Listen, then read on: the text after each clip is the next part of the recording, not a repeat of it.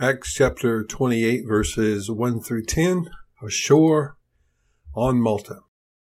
They all made it to shore, and the natives treated them with kindness.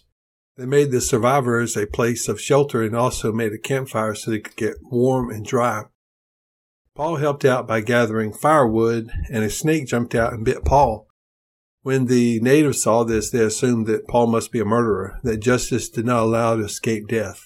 However, when he did not suffer any side effects or death from the snake bite, they changed their mind and thought that he was a god.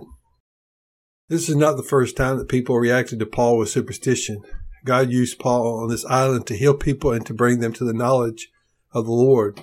This was what Paul prayed for. He prayed that his journey to Rome would be a prosperous journey in the will of God, and that is what happened. What is our definition of prosperity? A Bible perspective on prosperity would be the salvation of the people on that island and if it took a shipwreck for Paul to bring the gospel to that island, then so be it. How did God get 12 sons of Jacob to Egypt? It took a worldwide famine for seven years.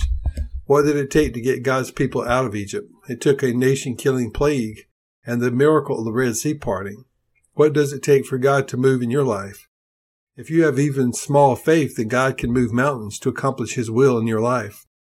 The fact that this snake did not hurt Paul reminds me of the Lord's promise in Mark chapter 16 verse 18. They shall take up serpents, and if they drink any deadly thing, it shall not hurt them. They shall lay hands on the sick, and they shall recover.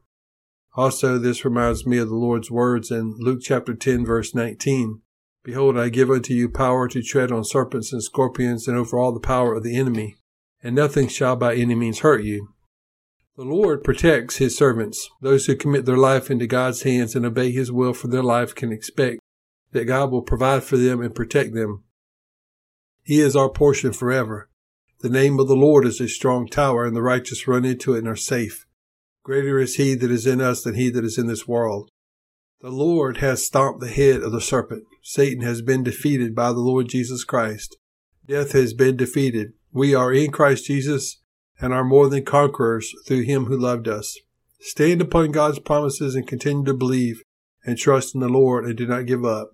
Do not give in. Be steadfast, unmovable, always abounding in the work of the Lord. Amen.